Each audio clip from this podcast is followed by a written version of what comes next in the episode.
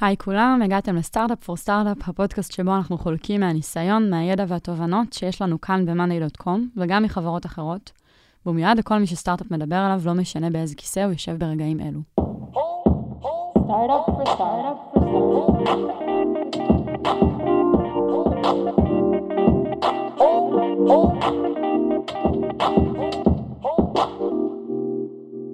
אחרי 50 פרקים ו-100 אלף האזנות, לקחנו את הפודקאסט מחוץ לאולפן לכנס ראשון בסדרה של אירועי סטארט-אפ פור סטארט-אפ Unplugged. בכנס התמקדנו בנושא של הובלה באמצעות KPIs, מדדי ביצוע מרכזיים לאורך ארבעה סשנים שונים. לכל מי שפספס, זהו הסשן הרביעי מהכנס. אם בשלושת הסשנים הראשונים הבנו בעצם את הרציונל שמאחורי עבודה עם מטריקות, והדרך שבה שימוש במטריקות יכול להניע חברה לאותו הכיוון, בסשן הרביעי דיברנו על דרכים להנגיש את המטריקות הללו לכל החברה, ועל הכלי הפנימי שפיתחנו ב-Monday שמאפשר את זה, הלו הוא הביג בריין. דניאל לריה, מנהל הפיתוח ב-monday.com, ואביאל הרשקוביץ, שמוביל צוות פיתוח, דיברו על הסיבה לבניית כלי פנימי לאיסוף וניתוח נתונים במקום להשתמש בכלים חיצוניים, על דרכים שבהם צוות הפיתוח מאיר אזורים חשוכים בדאטה, ואיך חשיפת הנתונים האלה והצגתם באופן גרפי וברור, מניעה בעצם צוותים לפעולה באופן יומיומי. אני ממליצה לעצור כאן ולצפות בסרטון שמסביר יותר טוב מכל המילים שככה נוסיף כאן, מה זה בעצם Big Brain עבור החברה. אה, והוא מחכה לכם יחד עם השקפים שהצגנו בשיחה בתיאור הפרק. תהנו. דניאל, שאלו אותי בהפסקה, אמרו לי את מה שאומרים לנו על הרבה פרקים.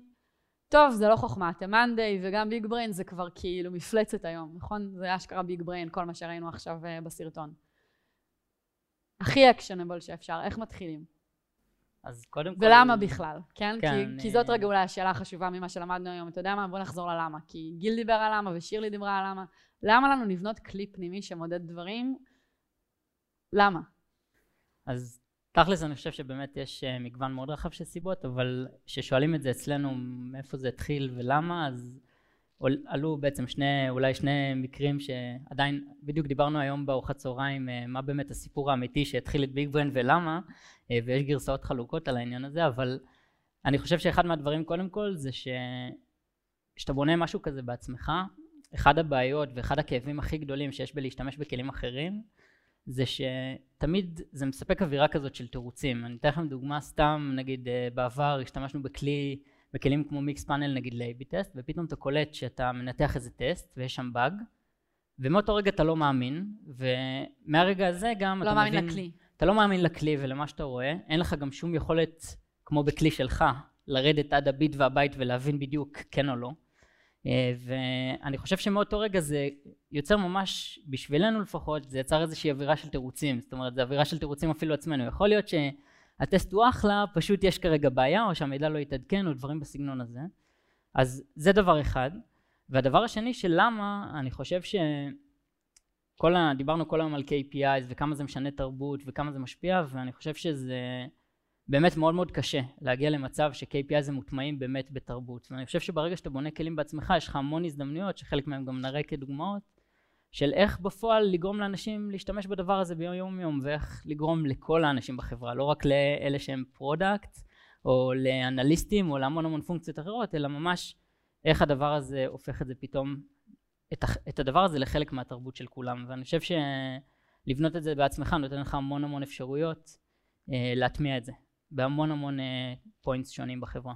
רגע, התחלת, הרמת להנחתה של איך זה התחיל, ולא חזרת לשם. אז אה, כן, אז אה, דבר אחד, ככה אם אה, ישאלו את רועי, אז הנושא של באמת שלא יהיה תירוצים כלפי עצמנו, ויש עוד איזה סיפור ככה של זינמן, אגדה מספרת. שהאגדה מספרת שבזמן שהכינו מצגת רבעונית כזה ל board, אז בעצם עשו את זה old school, שזה אומר, הרבה מאיתנו עושים את זה, אתם יודעים, פשוט מתחברים ל database שנייה, מריצים queries ב- בכל מיני צורות, ומוציאים גרפים וכולי ונתונים. אז באותו רגע שעשו את זה, קודם כל, דבר אחד, כבר באותו רגע שהיה את הגרפים, הדחף הראשוני היה לשתף את זה עם כמה שיותר אנשים. כי פתאום, רק מעצם זה שאתה מסתכל על הנתונים, אני חושב בכלל, הנושא הזה של board meeting מאוד מאוד עוזר ל reflection פנימה, פתאום היה איזה אינסטינקט, רגע, צריך להראות את הדבר הזה לכולם. ודבר שני, זה שפתאום עבר שבוע.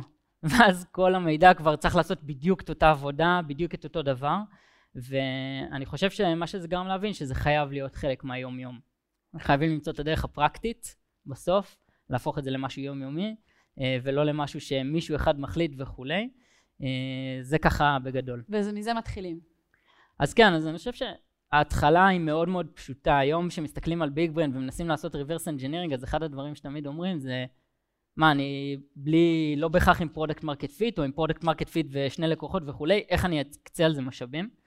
אה, ואני חושב שזו בעיה קשה. אה, אני רק רוצה... יש אפילו מקרה קיצון, יותר קיצון, שלפעמים בפגישות איתנו, שואלים אותי ואת רועי, אה, עוד אין לי לקוחות, אני עוד לא צריך להתחיל למדוד, נכון? ורועי כזה תמיד אומר, כן, אתה כן צריך להתחיל למדוד, כן. אפילו שעוד אין לך user אחד במערכת. כן, אני חושב כאילו... אז שמה שלי חשוב להגיד, קודם כל, אתם רואים פה את הרשימה בעצם של השלושה דשבורדים הראשונים שבביג בן היו. Uh, אפילו הגרסה הזאת יותר מתקדמת, ראינו קודם את ה-Pain Companies עם 6, שהוא היה הרבה הרבה יותר פשוט, ואני חושב שזה דברים שהיה מאוד מאוד קל ליצור אותם בהתחלה, לא היה לזה בהתחלה dedicated, אנשים שהם dedicated וכולי, וכבר הדברים האלה לבד, שמעתם את זה קצת בשיחה של uh, רועי וערן קודם, איך הם שינו את המציאות, פתאום אנשים באים בבוקר, הם רואים paying companies, זה מה שמניע אותם, הם מבינים שזה מה שחשוב לכולם בחברה. הם מבינים שאם הם עובדים מאוד מאוד קשה, אבל הם לא מזיזים את זה, אז כנראה זה לא הדבר הנכון לעשות. אבל דניאל, כן. אתה יד אוף R&D. אתה בכל רגע נתון חסרים לך אנשים ב-R&D. כי ככה. יש לך כמה, כמה מפתחים יש בביג בריין? היום אה, אנחנו... 13 אה, אנשים טוטל, חלק data scientist ואנליסטים, יש לדעתי שמונה. שמונה, כן. כאילו, איך אתה מצדיק לעצמך את זה? אז קודם כל אני אגיד שהיום אנחנו ב state of mind שזה נורא קטן ואנחנו רוצים להגדיל את זה, אבל uh, אני, חושב, אני חושב שהיום כבר אין לנו את השאלה הזאת. אני חושב שבשלב הראשון, אם אני חוזר שנייה להתחלה של זה, מבן אדם אחד ספציפית שעבד על זה והרים את כל הגרסה הראשונית של Big Brain כמעט לבד, uh, uh, בן אדם וחצי אפשר להגיד, היה לנו גם מישהו שהוא איתנו היום שהוא היה במשרד סטודנט באותה תקופה, הצליחו להגיע לדברים ששינו לגמרי את החברה. אז אני יכול להגיד שאצלנו השאלה הזאת היא לא על השולחן בחברה. אני חושב שבימים ההתחלתיים ובהשקעה הראשונית, גם הרבה אנשים שאנחנו מדברים איתם, שעושים את ה-first step, הם מקבלים מזה כל כך הרבה value מ-day one, שזה הופך להיות משהו שאתה מבין שהוא x פקטור לחברה, הוא בכלל משנה את הקצב שבו אתה יכול להתקדם. מה היו ככה אחד הניצחונות הראשונים של ביג בריין? כאילו אחד הדברים הראשונים שהרמתם ככל, ככלים ואמרתם, זה עובד וזה מצדיק את זה. אז אה, א', אני מתחבר לדוגמה של ה-Pain Companies, והדוגמה של ה-CS, שזה מהדברים הראשונים שאני חושב שהם באמת אה, שונו מאוד. אני חושב שאם ניקח ככה, אתה רוצה לספר דוגמה אה, מעכשיו כזה, או מה? לא, דווקא רגע מההתחלה, בכוונה. אז אני חושב שאלה זה דוגמאות מצוינות. לא, אבל, אבל אתה אומר כל הזמן, אתה מדבר על זה שזה מחליף כלים. אמרת קודם שזה מחליף לך Mixpanel. כן. נכון? כן. איך אתה יודע שזה מצליח? שמה, שמה מצליח? שמה שבנית ב Big Brain יותר טוב מ Mixpanel. אה, מגניב. אז אני חושב, נגיד אם ניקח את הדוגמה... מתי אתה מפטר את Mixpanel, כאילו? כן. אז א', זה, לא. זה באמת נקודה מעניינת, כי היו מוצרים שבהתחלה התחלנו עם מוצרים חיצוניים ועברנו ל Big Brain, וגם היו מעברים הפוכים. אבל אם ניקח את הדוגמה של ה-AB טסט, אני חושב שאחד הדברים שהבנו לגבי AB test זה שזה משהו מאוד מאוד מהותי באיך שאנחנו מתנהלים בחברה, והבנו ש... כשאנחנו משתמשים בכלים חיצוניים אנחנו לא מבינים מספיק טוב את הבעיה לצורך העניין. ומהרגע הראשוני של ההתעסקות בזה בעצם זה עשה step-up מטורף לכל מי שמסביב שהתעסק בזה. זאת אומרת אנשים בעבר התעסקו ב Mixpanel היה המון black box שם והמון המון דברים שלא הבנו עד הסוף ורק כשהיינו צריכים לעשות את זה בעצמנו פתאום אה, זה מתחבר למה שערן דיבר קודם פתאום עלו כל מיני שאלות. פתאום היינו צריכים להבין איך דברים באמת עובדים פתאום היינו צריכים להבין איפה אנחנו נופלים ב-day to day אז אני חושב שכבר נגיד אה, הדוגמה הזאת של A-B טסט עזרה לנו מאוד, ואם אה, ככה נראה, גם לדבר הזה היה אבולוציה. דיברנו פה על KPIs כל היום. לנו נגיד הייתה תופעה מדהימה עם ה-A-B טסט, שהיינו עושים A-B טסט, היו קורות תוצאות, ואז היינו מנסים להיזכר מה בכלל רצינו לשפר. זאת אומרת, אה, הגענו למצב שיש לנו כבר תוצאה בידיים, ואז ניסינו להחליט מה יהיה האוטקום הטוב. האם היא טובה או לא. כן, האם היא טובה או לא, ונשים בכלל, כבר איבדנו את מה שרצינו בהתחלה. וואלה. ואז הגענו לאיזה מסקנה שאנחנו רוצים באמת לעשות את התהליך הזה של להחליט מה אתה מנסה לשפר אה, בהתחלה. בעצם זה שזה הטול שלנו והיה לנו שליטה עליו, אז אחד מהדברים שעשינו זה שאתה פותח טסט, אתה חייב לבחור KPI. וה-KPI הזה נותן לך פריזמה לגבי הטסט מ-day one שלו. ואני חושב שבהחלטה שהיא לכאורה נראית פשוטה ומינורית, בעצם שינינו לגמרי את איך שאנשים ניגשו לזה, זה היה מדהים. א', כולם פתאום שואלים, רגע, מה זה אומר? ורגע, אין את ה-KPI שהתכוונתי, וזה עשה דיונים מטורפים בחברה. ודבר שני, זה גרם לאנשים לשבת ולחשוב. ו... ואז אתה פתאום מבין שכל מיני החלטות נורא נורא קטנות של אה, להחליט שמשהו required לדוגמה, בביג בריין, הן משנות לגמרי את ההתנהלות של הצוותים ואת כל האנשים, ויותר מזה, זה משפיע על זה בצורה שאתה לא צריך לדבר עם כולם. זה כאילו צורה שהיא סקיילבל בטירוף, כי אתה פתאום אה, לדוגמה אומר, טוב, חשוב לי להתרכז במטריקה מסוימת, בזה שהיא תהיה מעל קו מסוים, אוקיי, בוא, אם היא מתחת לקו הזה, נצבע אותה רגע באדום. פתאום כל בן אדם שמגיע חדש לחברה, אין כבר את הצורך הזה בתורה שבעל פה, שכל מי שמסביבו יגיד לו מה טוב, מה לא טוב וכולי. הוא לבד מבין שזה דבר חשוב, כדאי שהוא ישאל, כדאי שהוא יעבוד לפי זה. אז אני חושב שאנחנו הבנו שבמאמצים של לכתוב דברים בעצמנו, זה מאפשר לנו לייצר פוקוס סביב דברים מסוימים שחשובים לנו, מאפשר לנו להחליט מה חשוב ומה לא. זה מאפשר לנו להש... בעצם להשתית כל מיני דברים שהם בקלצ'ר שלנו, בלי הצורך לדבר אחד אחד אחד, שזה כאב מאוד מאוד גדול של חברה שכל הזמן גדלה ומצטרפים אנשים חדשים, ובכל רגע נתון הגיל הממוצע בצוות הוא חצי שנה נגיד. אה, הסיניוריטי כאילו בצוות, כן, שזה כן. מטורף, אתה מסתכל על מישהו לידך, הוא שלושה חודשים בחברה, פתאום בא מישהו חדש, הוא בכלל הוותיק כבר, שאומר לו מה לעשות. והוא רבעון בחברה. ו... כן. וזה השלב שהתורה שבעל פה נשברת, ואני חושב ששם, בעזרת כלים שלך והיכולת שלך לפקס את זה ולהתייחס לזה כמוצר, אה, גם מאוד מאוד עוזר. אז קיבלנו מזה ים value, באמת, מהמון המון... אה, בוא נעבור שקף ואביאל לספר לנו על, על פרויקט חדש יחסית של Big Brain, נכון? מעניין, כן. חוויה אישית אה, קרובה מאוד, אחת ממשימות ה onboarding שלי. משימת אה, ה onboarding. כן. משימת ה onboarding. כמה זמן אתה בחברה? נכניס אתכם לסיטואציה, אני חושב שאני שבועיים בחברה, לא, משהו כזה. לא, היום כמה זמן? רגע. אה, היום אני חצי שנה בחברה. אוקיי, בשלב הזה היית שבועיים. אזור השבועיים בחברה. cool. הגעתי אחרי כמה תפקידי ראש צוות, הרגשתי מאוד מאוד ותיק, אה, מנוסה, שאני לגמרי יכול לפתור משימות פשוטות, והמשימה הייתה לעשות דשבורד חדש. מה קצת רקע וקונטקסט לדשבורד הזה? רצינו כחברה לפקס את, ה, את מחלקת ה marketing שלנו סביב איזשהו KPI שבעצם יוכל להניע לפעולה בכיוון שאנחנו אה, חושבים שהוא הכיוון הנכון ובתור אה, חברה החלטנו להסתכל על KPIs שהם, שהם הרבה יותר פשוטים KPIs שכולנו מכירים שידברו לכולם שכולם יבינו אותם שרק מהסתכלות על הדשבורד נוכל כולנו לעשות בעצם פעולות ולקבל החלטות וה-KPI שבחרנו זה KPI שנקרא Work Sign-up כמה מילים על אה, Work Sign-up זה בעצם מדד שמראה כמה סיינאפים הגיעו אלינו אה, והיוזרים עצמם כחלק מתהליך הרישום ציינו שהם הגיעו למטרות עבודה ולא ולא לא ולא לכל מטרה אחרת. עכשיו אנחנו ראינו אה, קורלציה מאוד ברורה בין ה-KPI הזה, זה בעצם הוא מהווה כפרוקסי KPI ל conversion שאם אתם זוכרים על מנת להבין conversion במוצר שלנו אנחנו צריכים לחכות שבועיים. אנחנו צריכים להבין מתי לקוח הופך להיות משלם, זה יכול לקחת את כל תקופת ה trial. עכשיו אני אחזיר אתכם לסיטואציה שלי בתור עובד חדש שמגיע ועושה משימת onboarding שהיא דשבורד.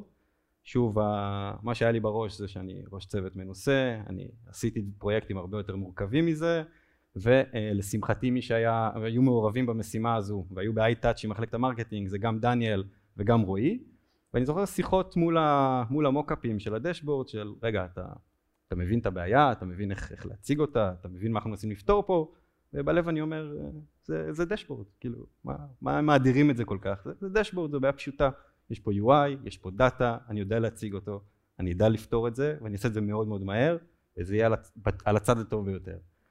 אז אה, אם אני מחבר את זה למה שזינמן דיבר עליו, אז אה, אם אני זוכר נכון זה נקרא קרוגל אפקט, תתקנו אותי.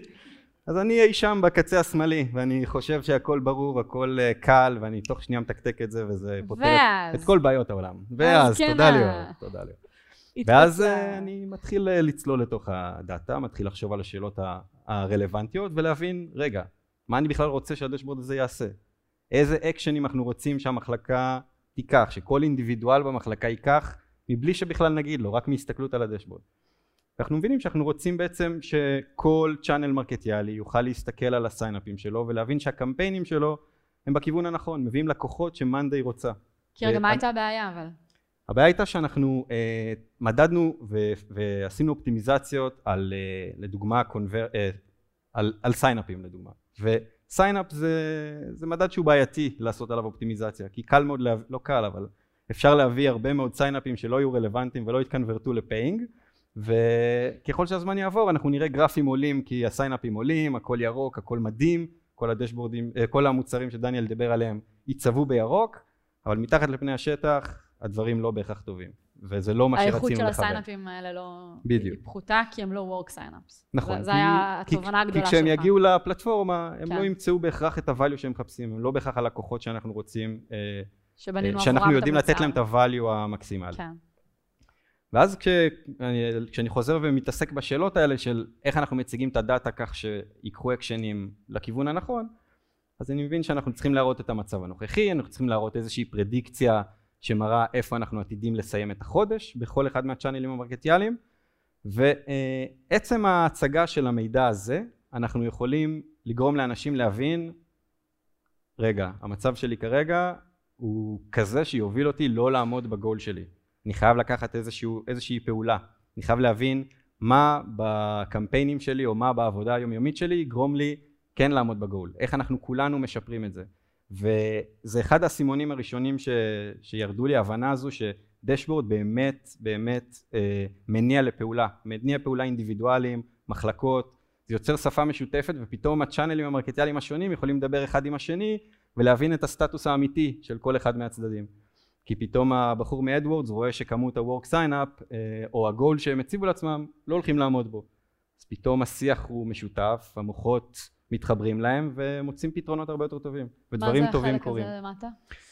אה, יש פה מדינות, יש פה desktop, מעולה. אז החלק התחתון זה חלק שהגענו אליו לאחר מכן, זה בעצם ריכזנו את הדאטה סביב אוכלוסיות שאנחנו רואים בהן אה, כאיזשהו סממן לאיכות, או אוכלוסיות שאנחנו רוצים לקחת אחריות עליהן ולהבין שאנחנו לא הולכים אחורה, אנחנו never go back באזורים האלו.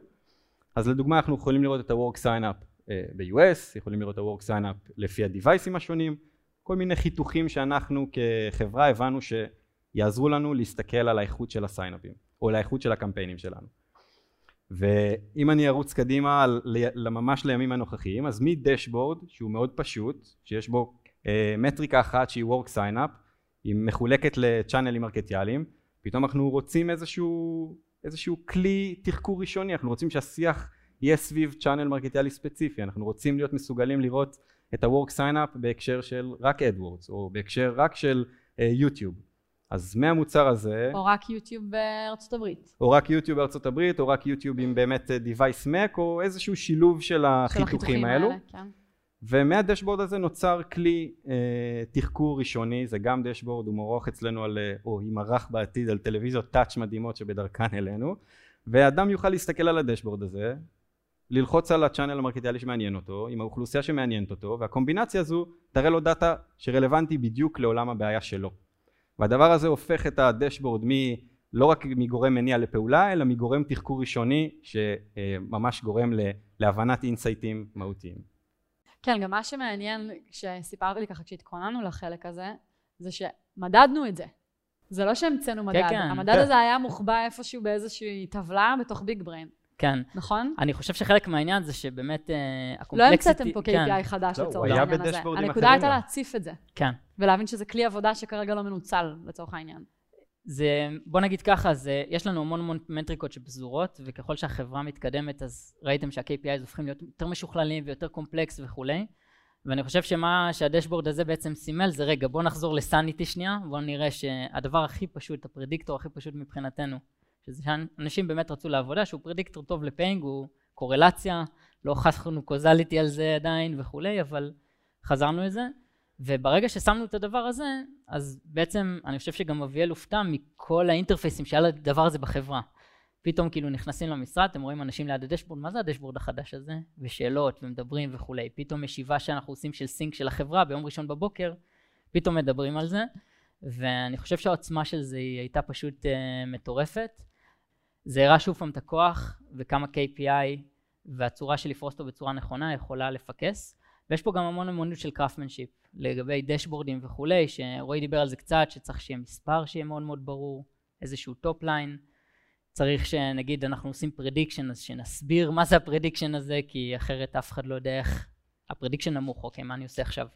אז אנחנו צריכים להסביר איך זה ומה זה בנוי ומה המרכיבים, אז יש פה המון המון אלמנטים, המון המון נקודות יש קטנות. יש דברים שלא היית מפתח בביג בריין? כאילו מקומות, כלים שאתה מסתכל ואומר, לא נכון לנסות להחליף אותם, איפה עובר הגבול? אמ, זו שאלה, אני, אני חושב שאחד ה... לא, כי כולנו צריכים פוקוס, כן? כן, כאילו, אני חושב שזו שאלה מאוד טובה, ואני חושב שאצלנו הגיידליין לגבי מתי אתה צריך לפתח את זה בעצמך, הוא סביב מספר נקודות מאוד מאוד מצומצם. קודם כל, זה רק דברים שמזה שתעשה אותם בעצמך, אתה תקבל added value מאוד מאוד משמעותי. אני חושב שאנחנו היום, כשאנחנו מסתכלים על Big Brain, אנחנו לא מנסים להחליף את כל המוצרי שוק, אנחנו משתמשים גם בעשרות כלים אחרים. אמ, אולי ניתן פה את הדוגמה של Salesforce, שאני חושב שזו דוגמה ממש טובה. ראיתם בסרטון פה שצילמו אותו לפני שנתיים, שעדיין ה sales שלנו השתמשו ב Big Brain. עדכנו את חלקו, כן? כן, חלקו. מהסרטון, דרך אגב, יש פה, אה, זה אם הייתם, בדיוק הכנו כזה עדכון של המספרים, אבל לא עדכנו את הכל. אז אה, באמת יש היום, שם פערים. כן, היום אנחנו לא משתמשים בביג בן לסיילס, אה, ואני חושב שאחד הסיבות שהבנו זה שהבנו שקודם כל, אנחנו, אין לנו בעיה להשתמש בכלים אחרים. אחד הכללים, הגיידליינס הבסיסיים ביותר שלנו, זה שה-raw data תמיד יהיה אצלנו. זה, זה שחרר לנו, הכלל הזה שחרר לנו הרבה הרבה מעצורים של ללכת לעבוד עם כלים אחרים. Uh, והסיבה שזה כלל שהוא נורא נורא חשוב לנו, זה שאנחנו רוצים full control ועצמאות. ואנחנו בעצם רוצים לדעת שאם יש איזה שהם uh, בעיות או דברים, אנחנו תמיד נוכל לקחת את העניינים לידיים ולפעול על זה.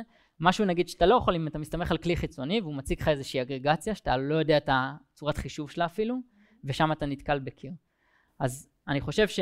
סיילספורס הזה מאפשר לך לשמור את הדאטה אצלך. כן, אנחנו מסנכרנים את כל המידע אלינו, אנחנו מסנכרנים אותו ברמה הכי רו, כדי שבאיזשהו שלב שנרצה, אחד הדברים שתמיד אנחנו אומרים זה שנגיד את כל הדוחות לסיבובים ואת הכל אנחנו עושים מעל ביג בריין, לא מעל אף כלי אחר, אנחנו רוצים את כל העצמאות ואת כל הגמישות לעשות את זה באיזה צורה שנרצה, ולא שנהיה, שיחזיקו אותנו בני ערובה. אבל מה. קרה אז שהחלטנו שסיילספורס כן ולא בתוך ביג בריין? כאילו, למה CRM לא אצלנו?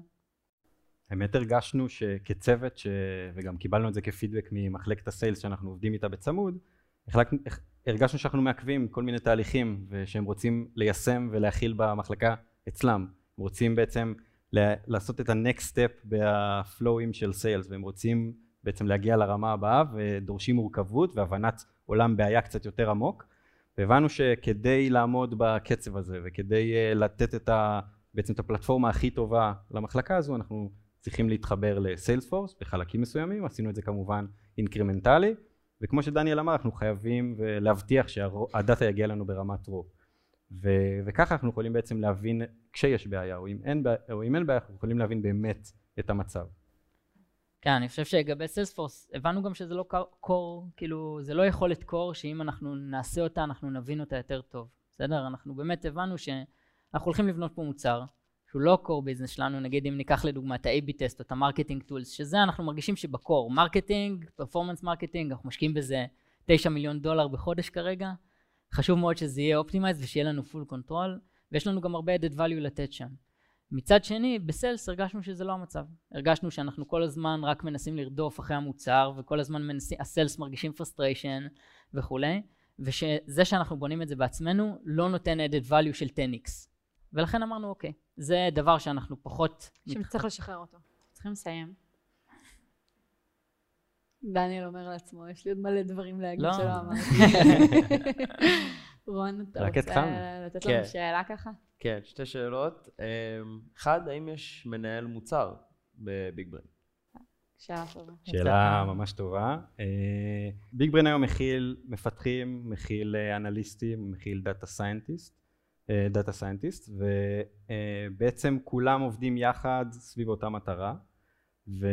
סביב כל החברה? כל האנשים סביב כל החברה? יש לנו בעצם specialties, אנחנו ממש בימים אלו פירק, אה, חילקנו את Big Brain למספר צוותים עם אה, אה, תתי התמחויות, אז יש לנו נגיד צוות שמתמקד ב marketing, צוות שמתמקד ב client facing guild, שזה בעצם customer success, sales וכל המחלקות אל מול לקוחות, ו, ואנחנו כ, כקבוצה או כ, לא, כ, אה, כבעצם כ Big Brain, אנחנו אמורים להיות פרואקטיביים ולהכיר את עולמות הבעיה של כל המחלקות, לחיות אותם וממש להיות אקטיביים כן, אנחנו מדברים ב domain שה users שלכם הם ממש בעצם הם החברה עובדי עצמה. החברה, הם קומה מעלינו כיסא לידינו וזה כיף גדול. ו product, למה אמרת שיהיה?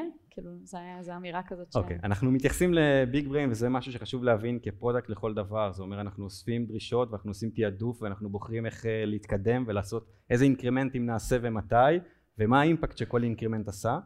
ועד היום לא היה לנו product ואנחנו מבינים שככל שה complexity עולה אנחנו צריכים מישהו שיהיה ממש מוקצה להבין את עולמות הבעיה האלו ולתפקד כ product במה שנקרא Big Brain ועוד לא החלטנו רשמית מתי זה, קורה, אבל אנחנו. מתחילים לחשוב על, הצורך הזה. אנחנו מאוד רוצים שיהיה product. ב Big Brain ACP. כן, בוא נגיד ככה. זו שאלה שתולה של HR או משהו. כן, לא, לא, אנחנו, אנחנו מבינים את זה, אני חושב שבעבר הצלחנו להכיל את ה complexity, היום זה כבר מאוד מאוד משמעות, זה, זה כל התהליכים שדיברנו עליהם פה קורים גם ב Big Brain, של ניתוח הזדמנות, ומי ה target audience, ועל נגיד target audience ב marketing ב Big Brain, יכול להגיד על איזה חלק מה budget הדבר הזה משפיע בכלים. שבנינו. כן. כן. אז אנחנו מאוד רוצים וצריכים. ולדעתי גם זה משהו שאם היינו עושים מוקדם יותר, היה מביא אותנו למקום יותר טוב. זה חוכמה בדיעבד. כן, לפחות... אה, אם כולנו נשב ונגיד את הדברים שהיינו מבינים קודם. כן, זה לפחות אה, משהו שהיה בשליטתנו. לא הייתי עושה כנס אה, בדצמבר, כפרה. כן. כן. שאלה אחרונה. שאלה אחרונה, רבים טועים על העתיד של Big Brain. האם אה, הוא יהיה open source, האם זה משהו שאנחנו מתכננים לעשות אותו כמוצר בפני עצמו לחברות אחרות? כן, תמיד היו שואלים אותנו את זה גם האמת זו שאלה שתמיד נשאלת כשאנחנו מדברים על Big Brain, ואני חושב ש Big Brain נוצר כפתרון שהוא tailor made לבעיות של monday, לעולם הבעיה של monday, בשפה כמו שדניאל תיאר של monday, אה, אז אני חושב שהמקפצה ללהוציא אותו כמכלול, כ open source זה משהו שהוא יהיה מאוד מאוד מורכב ואנחנו לא מתכננים בזמן הקרוב. אה, תמיד יכול להיות שחלקים מסוימים אם נבין שהם אה, אה, רלוונטיים ואפשר לעשות להם packaging שיהיה רלוונטי למספר חברות אז אנחנו נוכל לחשוב על זה. אני חושב שחשוב להבין בהקשר הזה שהבנייה של Big Brain היא מה שמקדם את החברה. זה לא רק התוצאה הסופית זה שיש את ביג בריין. זאת אומרת זה שעשינו את התהליך הזה והבנו A-B טסטים והתבחבשנו עם זה והלכנו הלוך ושוב וטעינו במיליון דברים זה האימפקט הרבה פעמים על החברה. החקירה שאפשרה בעצם... החקירה והמצ'ורינג שאתה עובר כן. תוך כדי עם הבנייה של הדבר הזה. אז הרבה פעמים אני, אני חושב שגם היום נגיד, אתה נותן את, אתה מראה למישהו את ביג בן כמו שהוא, צריך לעבור דרך כדי להבין מה הדבר הזה נותן ולמה הוא נותן את מה שנותן, ואותו דבר עם ה-work sign כן? עברנו עם זה תהליך מאוד מאוד ארוך בחברה, שהדשבורד היה מה שליווה אותו פשוט. אז uh, אני חושב ש... ברור שאם היינו מפתחים את זה החוצה, לא היינו בחיים מצליחים לפתח את זה עם הכוח פיתוח שפיתחנו את זה ככה, יש הבדל מאוד, זה הכל מאוד מאוד טיילורד מד אלינו ברמה הכי תפורה שיש, אין שום ניסיון לכתוב את זה גנרית, אבל כן חשוב להגיד שיש המון קונספטים של ביג בן שנכנסים אחרי זה למאנדיי. זאת אומרת שאנחנו מרגישים שאנחנו רוצים לתת כן, את אותן יכולות, נגיד הדשבורד ששירלי דיברה עליו, אז אנחנו, אחד השאיפות שלנו זה שה dashboard גם במוצר יהיה כמו ה dashboardים המגניבים ב Big Brain, שבאמת אה, אנחנו חושבים שיש להם חלק מהעניין, שזה באמת יהיה כיף, ושזה יהיה fun, ושזה יהיה... אז לגמרי. תודה לכם. תודה רבה. תודה רבה. לכל מי שנשאר איתנו עד הסוף. Startup for startup for startup. Oh, oh.